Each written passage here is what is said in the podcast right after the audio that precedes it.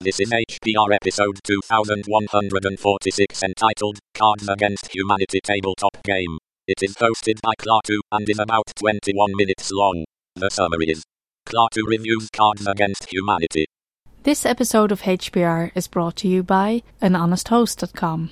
Get 15% discount on all shared hosting with the offer code HPR15. That's HPR15. Better web hosting that's honest and fair at anhonesthost.com.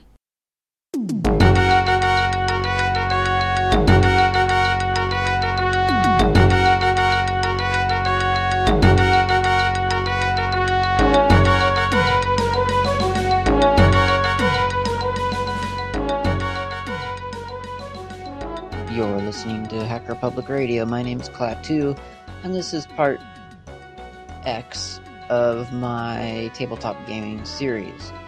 In this episode, I would like very much to review um, a little card game called Cards Against Humanity. You've probably heard about Cards Against Humanity. It's designed to be um, funny, quote, in an offensive, quote, and off color uh, sort of way. The title of the game hints at that. It's a pun. Crimes against humanity, cards against humanity. Um, and it's not really understating it. It really is kind of a game designed to be indiscreet. Um, now, I don't usually get offended. Like, the term offended does not really apply to me usually. Um, I don't know if it was just because I grew up as a friend to many metalheads, and it just got me kind of conditioned to tasteless humor or um, or what it is. But I just maybe it was being bullied so much, you know. I just kind of developed a thick skin. I don't know, uh, whatever the reason. It, I you know, offensive humor. I, I just it just it doesn't always appeal to me, but it also doesn't. It, it, it very very rarely makes me feel indignant or uncomfortable. So, the appeal of this game for me was actually not the humor aspect. It was the fact that it was sort of the first officially designated Creative Commons licensed tabletop game that I had encountered. Now, since since that time, because Cards Against Humanity for me was kind of the gateway drug to tabletop gaming, which is kind of weird. But yeah, I mean, honestly, that's kind of like what got me started. I mean, yeah, I I had experience with tabletop games, like proper tabletop gaming as a kid, but only on the periphery because I was never allowed to actually play uh, Dungeons and Dragons specifically. But all my friends played Dungeons and Dragons, so I would hang out as they built their characters, and you know they would play small games um, over the lunch breaks at school.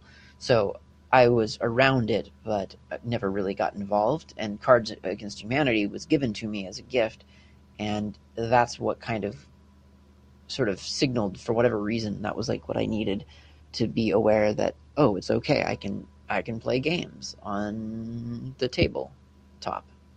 Um, so that's kind of what Cards Against Humanity is for me. And since discovering it, I've discovered other, you know, that, that there's a whole world out there of of Creative Commons style gaming. Um, certainly as far back as I think 2000 and let's arbitrarily say six. It's probably even farther back than that. But there was this thing that Wizards of the Coast came out with called the Open Game License (OGL), and um, it, it is an open, essentially an open culture, free culture license uh, for for for analog games. Um, and as I don't know if it predates Creative Commons, but it, it's it's early. It's definitely an early iteration of of these things.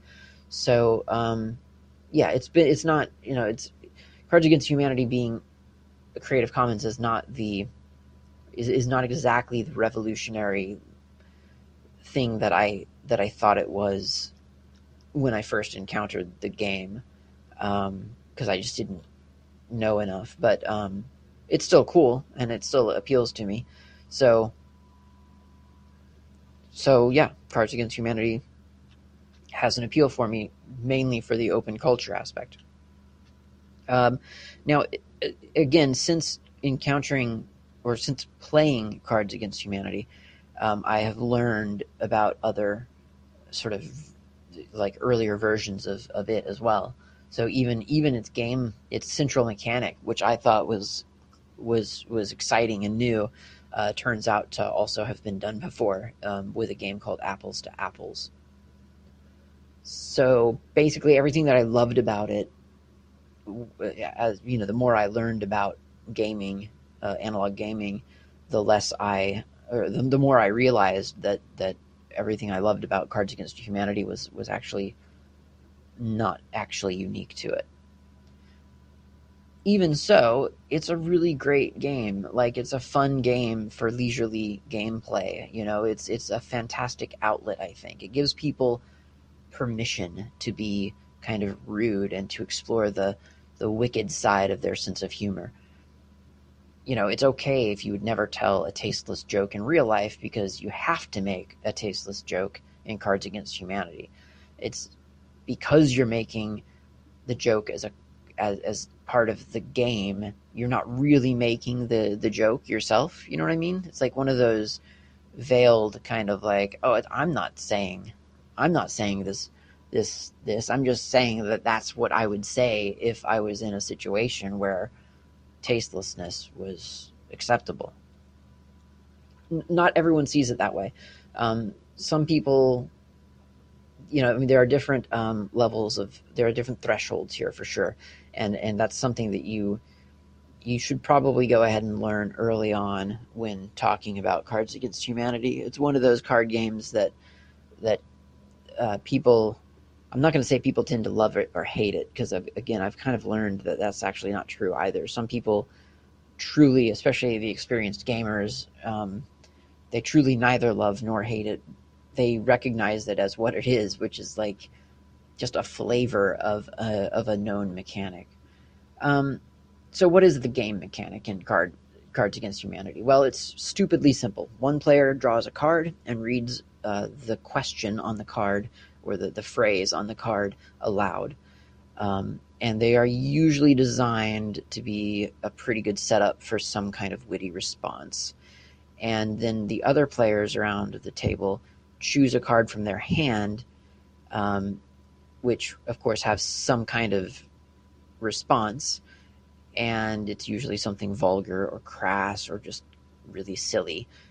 And they place their responses face down towards the person who read the, the, the first card, and that person picks up each each response once all the responses are in, picks them up, and reads them aloud in, in the context of, of the original statement. And and and you end up getting funny funny things you know? So it's it's pretty simple. It's, it's kind of like mad libs almost you know? It's just kind of like here's a phrase and i want you to fill in this blank with something silly and people do and then you read them and they make people laugh.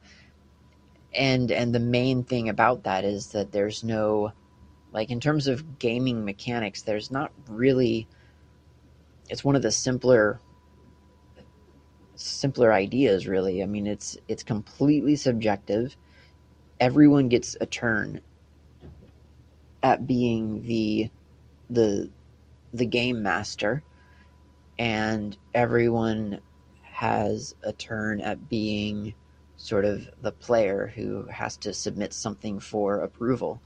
So it's it's quite even you know, it's it's very even. It's a very balanced gameplay at the same time as it is being completely subjective and unbalanced. Because I mean, if you just if you happen to have the quirkiest sense of humor at the table, no one thinks you're funny unless you start to adjust your gameplay. Um, you're going to lose.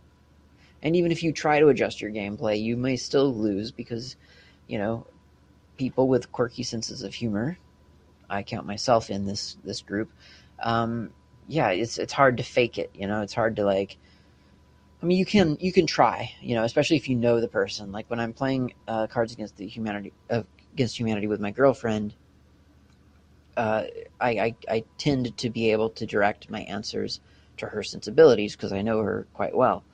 Um, and in larger groups, um, like eight people, some of whom I don't even know, you do start to pick up on the humor as you play, you know, and you kind of think, well, I think that person likes this kind of joke. And so you start to fake it. Whether that works or not kind of depends on a lot of different things. And it always, of course, d- depends on other people's responses and on your hand. I mean, sometimes you just don't have a good response, and that's too bad. Um, Cards Against Humanity scales fairly well. I've played it with two people, four people, and I, I want to say probably the maximum has been about 10 people. Um, with two players, you don't actually play with two, and I talked about this in my tabletop gaming um, episode where I was just talking about how great analog programming is. Um, you, you actually play with three. The third player becomes is is you, you call him Rando Cardrissian according to the rulebook, and that that player, that invisible ghost player, just deals things um, randomly at random, just random responses. Um, it's it's quite quite funny. Obviously, the the invisible player is never the judge, but always submits answers. Um, the there's a slight issue with scalability in that if if you have a very large group like 10 people and above um, you're essentially hearing the same joke 10 times with a different punchline each time. And i don't care how funny these things are after the sixth or eighth reiteration of a joke with a different punchline it it starts to blend and blur together. And it, you know it, it, it, can be funny but i mean after after a while you're just like all right i think i'm done with this joke. Like i i believe that i have heard all possible funny responses to this joke at this point. So i think that something that i would probably do if i was playing with certainly with 10 people sometimes with 8 people um, is pair people up you know? Like if it's if it's a bunch of couples at a party or something then um, then maybe you know couple couple people up so that that responses are are, are lessened you know are, are fewer. Um, that's just an idea. I've not actually tried it. I've, it's just something that i have noticed in larger groups. It tends to become a little bit repetitive. Other problems with the game are obviously that it's offensive um, apparently. Um, again i don't really find that myself but supposedly it's ruined friendships. Um, I find that unfathomable, but people have said that it has just completely spoiled. You know, like like people are unable to separate sort of like, oh, we're being rude here. You know, we're we're pretending to be rude rather than actually being rude. You know, some people can't, I guess, separate those two concepts um, which is fair. You know, like um, it's certainly arguable that if you're acting rude and you're acting, you, you know, you're you're telling off taste, uh, off colored jokes uh, in bad taste, then even if you're saying, "Oh, I'm only doing it because it's a card game," um, there's always that sort of question of, "Well, did you have to be that off color though? I mean, I know you had to do it because the card game only presented you with these five answers, but I mean, my gosh, that was going too far. So some people just cannot get over it. Um, and aside from that, even even even saying, okay, well, I, am I'm, I'm in good company, or I, I, I shouldn't say I'm in good company. I'm in bad company. Um, I'm in company that I'm familiar with. Um, I, I know that it's you know quote safe to to propose that we we play this game, uh, but the the the fact of the game is that it's a single mechanic um, game. A question is posed, answers are provided, a winner is declared, and it just goes on like that until everyone gets tired of playing. I mean, really, there's like there's no end, like there's no goal. Um, it's it it is it is just constant constantly the same mechanic over and over again. So that's that's a problem. And I guess the another problem is to some degree this is a problem. To some degree, it's not. But I mean, there it, there's a limited set of cards. Um, I mean, it comes with a huge number of cards. Like if you buy the box, it's it's a big for a card game. It's a big box. It's got lots of answers. Um, but after a couple of times of playing, you do at least with you know if if you're just playing with your own box set, um, you you start to you start to pick up on on answers eventually. You know, you start to hear the same answers, and somehow, even though they're paired with completely different answers, it becomes a little bit. You know, it's like a running gag that gets a little bit tired. You know, you can only hear um, some pop culture reference so many times to any number of set of questions, and it just stops becoming funny. It's like, yeah, I've, you've made that joke in a way already. So that's vaguely an issue. Um, and sort of related to that, I guess, would be that, that some pop culture references just don't last that long. Um, or they're lost on you. Like for me, especially, I'm I'm really bad with pop culture references because uh, if it's not on the internet, and by internet I mean, you know, like web 1.5, not not not this new web 2.0 stuff. Like it's got to be on the internet that I'm on. Uh, then I'm not even aware of it, and and you know it, it's difficult to to find that amusing when when people are laughing at, at some person that you don't even know exists, much less what they're infamous for that week. So yeah, that's that's that's a mild danger, I guess. Of course, all of this is kind of rendered uh, pointless because um, you can. It, it's part of the game, part of the part of the spirit of the game, and the Creative Commons side of this game is that you're supposed to um, make up your own answers as well. You can do that. Certainly, with the pop culture references, you could just take a Sharpie and scratch out the name of the person that you don't recognize and just write in your own answer. I mean, try seriously. Try take take the card that says like I don't know, Kanye West or whatever. Scratch out that name and write systemd on the card. It's like you'll be the, the hit of the geek party. It, it, it'll be hilarious every single time, and probably more often than what the alternative would have been.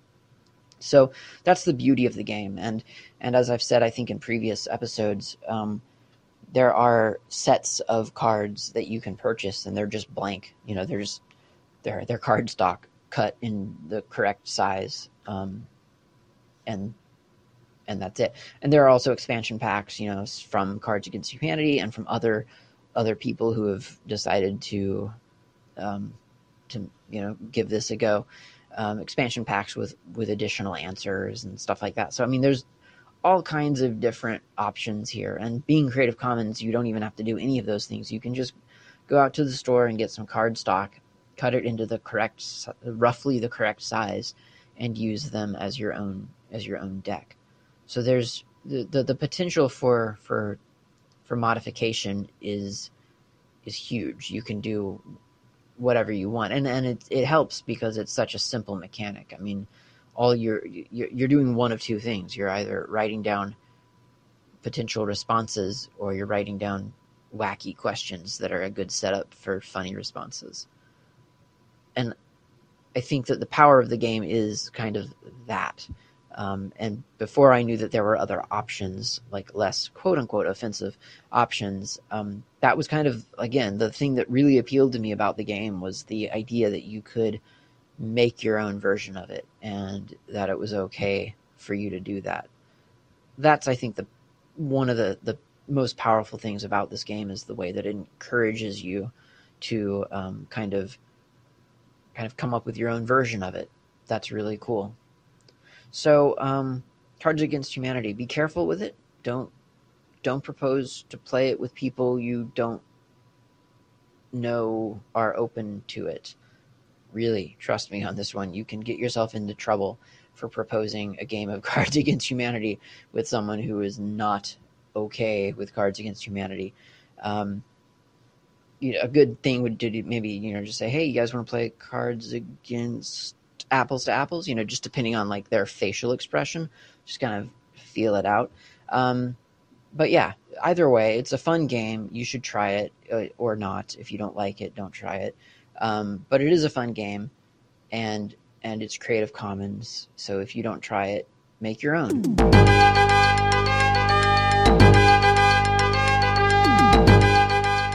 You've been listening to Hacker Public Radio at hackerpublicradio.org. We are a community podcast network that releases shows every weekday, Monday through Friday.